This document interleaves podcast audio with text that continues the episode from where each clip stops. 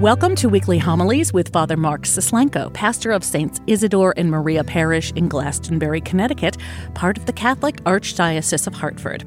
I'm Carol Vassar, Parish Director of Communications, and you are listening to Episode 8 for Season 5 for the fifth Sunday in Ordinary Time, February 6th, 2022. Our Gospel reading is from Luke, chapter 5, verses 1 through 11. When the crowd was pressing in on Jesus and listening to the word of God, he was standing by the lake of Gennesaret. He saw two boats there alongside the lake. The fishermen had disembarked and were washing their nets. Getting into one of the boats, the one belonging to Simon, he asked him to put out a short distance from the shore. Then he sat down and taught the crowds from the boat. After he had finished speaking, he said to Simon, Put out into deep water and lower your nets for a catch. Simon said in reply, Master, we have worked hard all night and have caught nothing, but at your command I will lower the nets. When they had done this, they caught a great number of fish, and their nets were tearing. They signaled to their partners in the other boat to come help them. They came and filled both boats, so that the boats were in danger of sinking. When Simon Peter saw this, he fell at the knees of Jesus and said, Depart from me, Lord, for I am a sinful man. For astonishment at the catch of fish they had made seized him and all those around him, and likewise James and John, the sons of Zebedee, who were partners of Simon. Jesus said to Simon, Do not be afraid.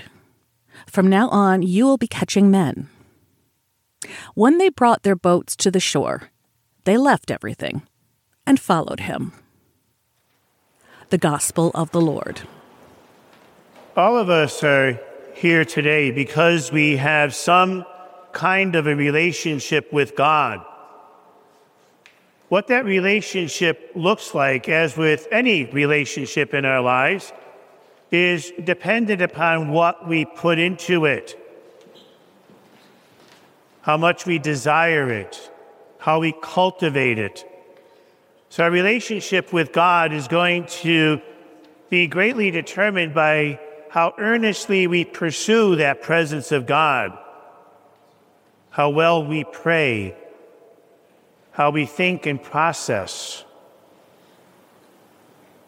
And so, the depth and the kind of faith we have as people is going to be linked to that relationship with God and what it looks like for us. Now, it's important to understand what faith looks like for us. As we journey through life, we're going to look to that faith to help us figure stuff out, to get us through things. And so, if we're going through a tough time in life, or a friend of ours is going through a tough time in life, or things just aren't coming together the way we want them to, we're going to look to God to intervene and maybe change things up, fix it. And so we look to God in faith. And if God does what we want God to do or need God to do, it's okay. But if God doesn't intervene in the way we want God to intervene, we walk away. You see, because we haven't had that depth of relationship that sees faith as anything more than something to help me, something to get me out of a jam. When we think of the word faith and we think of the challenges of our life, has your faith ever been challenged? Has your faith ever been challenged? There's many times when we're going through stuff, we find ourselves saying, God, why me? What did I do? I'm a good person. I don't deserve all of this. Why me? And we almost feel like God has cheated us because we're being forced to carry this cross or travel down this path that we didn't choose and don't want to go. Yes, life can challenge our faith and call us to question who am I? Who is God? You know, maybe some of you here today are at a point where your faith is being challenged right now. You're wondering why things are happening the way they are, where God might be in all that's going on, where the end is going to be, and whether it will all be okay. We wonder and we question and we doubt. You know, I love the story in today's gospel about St. Peter. Simon Peter had a great relationship with Jesus. We know that. There was no question that he loved him. They were good friends. I could only imagine what the greater dialogue must have been as this whole scene was playing out. We only get a little picture of it. But I can imagine Simon Peter, like each one of us, being human, after putting his boat in the water and trying to catch fish all day and coming up with nothing, finds himself a bit exhausted and wondering, what's the point? So when Jesus says to him, Okay, I know you're tired, but you're going to go out even further and put your net into the water again, the Simon Peter might have looked at him and said, Seriously? We've been trying to do that all day and we caught nothing. What makes you think we're going to get anything now? But he looks at Jesus and he says, Okay, I trust you. I'll listen to you, but I don't really want to do it. And so he goes, puts his net into the water, and catches more fish than they know what they could do with. And he comes back and he looks at Jesus and he says, Depart from me. I'm a sinful man. He did what Jesus wanted him to do, but he was unhappy with the condition of his heart. He knew that although he listened to Jesus, he wasn't invested in the plan. He didn't completely trust. And he realized that his faith faltered, his hope was diminished, and his love was really not as strong as he may have thought. And maybe just for a moment in that whole interchange, Simon Peter found himself without joy and knew that something was really wrong. Jean Pierre de Caussade has a wonderful definition of the life of faith, and it's worth our attention. He tells us that the life of faith is nothing less than the continued pursuit of God through all that disfigures him through all that hides him, through all that destroys him, and through all that annihilates him. There are many things that happen in our life that we allow to cancel out God. We think that if something is really going wrong, then either there can't be a God or I don't really understand who this God is. and it causes us to falter. John Pierre tells us to go to the cross. And there at the foot of the cross is Jesus' mother. And we often don't think of this because all of the crucifixes that we have all look polished. They're really nothing like what happened that day.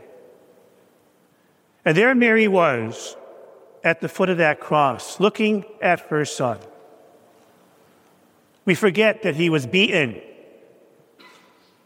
that he was bruised, that his hands and his feet were pierced, and that he hung on a cross for hours.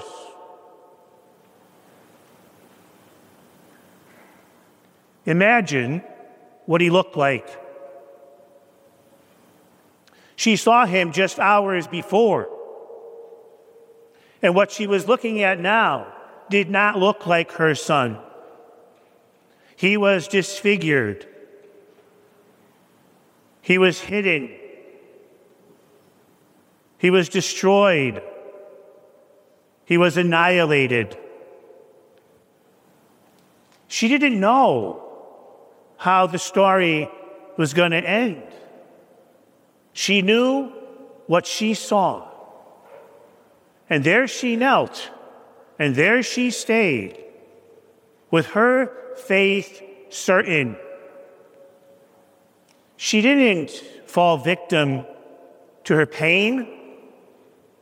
She didn't fall victim to her feelings. She allowed none of it to allow her to waver. She stayed. You see, that's what got St. Peter so upset. He allowed his feelings, him being tired, to supersede his relationship with God. And that's what we do as we're encountering problems in our life. We allow our feelings to have more power than they need to.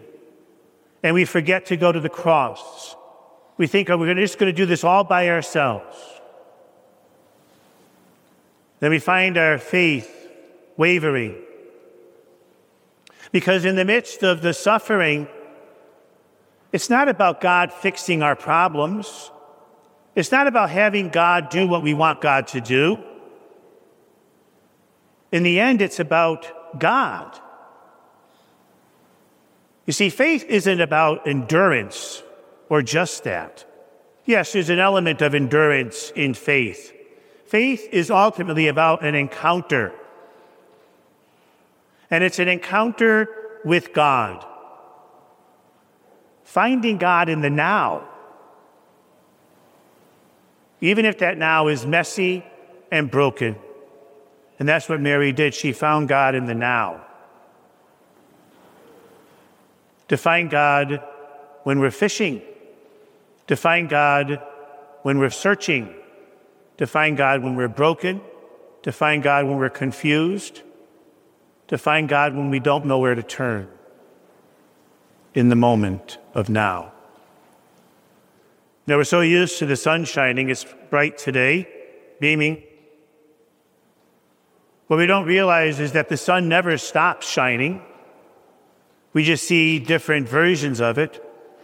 Well, the Sun of Justice, Jesus Christ Himself, shines continuously as well, even though there are dark clouds that come into life and veil us from the rays of His love, even though there are tempests that come up that distract us from who He is, but He's always there.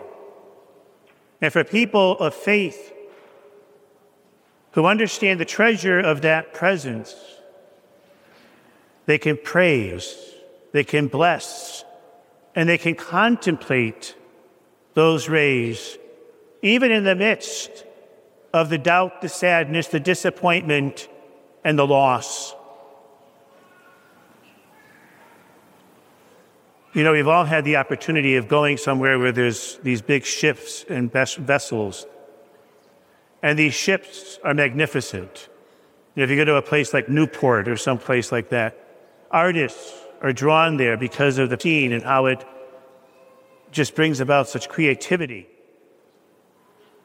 And as we walk amidst them, they really are. They're incredible.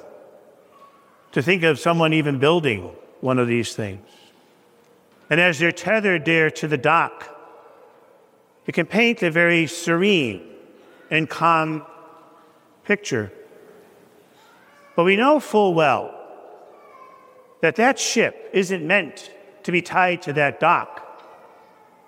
It's meant to be out in the water, out in the water that is unpredictable, out in the water that can become torrential, out in the water that can become uncertain, out in the water that is subject to the elements, out in the water that can make it very, very fragile but yet it cannot be who it is or what it is unless it goes where it needs to go. And we're like that ship. We like to remain tethered to a dock where everything is fine, where we have our gadgets and our comforts and the things that make us feel good, at least for now. But yet, when life calls us to go out, and life becomes challenging, what is it upon which we rely? What do we have? Ourselves? No. Not at all. The only thing that can get us through any challenge in life is Jesus Christ. And unless we go to the cross and ask God with all our heart to help us see Him now, we will never find what we seek. You know, faith is the mother of three very beautiful children. The first is gentleness, the second is confidence, and the third is joy. Gentleness, confidence, and joy. If we find ourselves without any of those in our life, then we very sorely lack faith. But yet, with those three gifts, we can venture forth and encounter everything, knowing that there is nothing, nothing that life can bring us that God cannot fix in one way or the other. It may not be the way I want it to be, but in the end, all will be well, because that's what God does. He takes the darkness and makes it light. He takes that which is empty and he fills it to the brim. So then, you and I, as people truly of faith, can place ourselves at God's presence and say, Use me.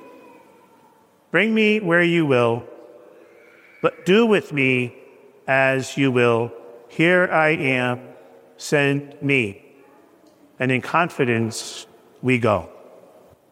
Father Mark Suslenko is the pastor of Saints Isidore and Maria Parish in Glastonbury, Connecticut. Learn more about our parish community at isidoreandmaria.org and follow us on social media Facebook, Twitter, and Instagram. Our music comes free of charge from Blue Dot Sessions in Fall River, Massachusetts. I'm Carol Vassar. Thanks for listening.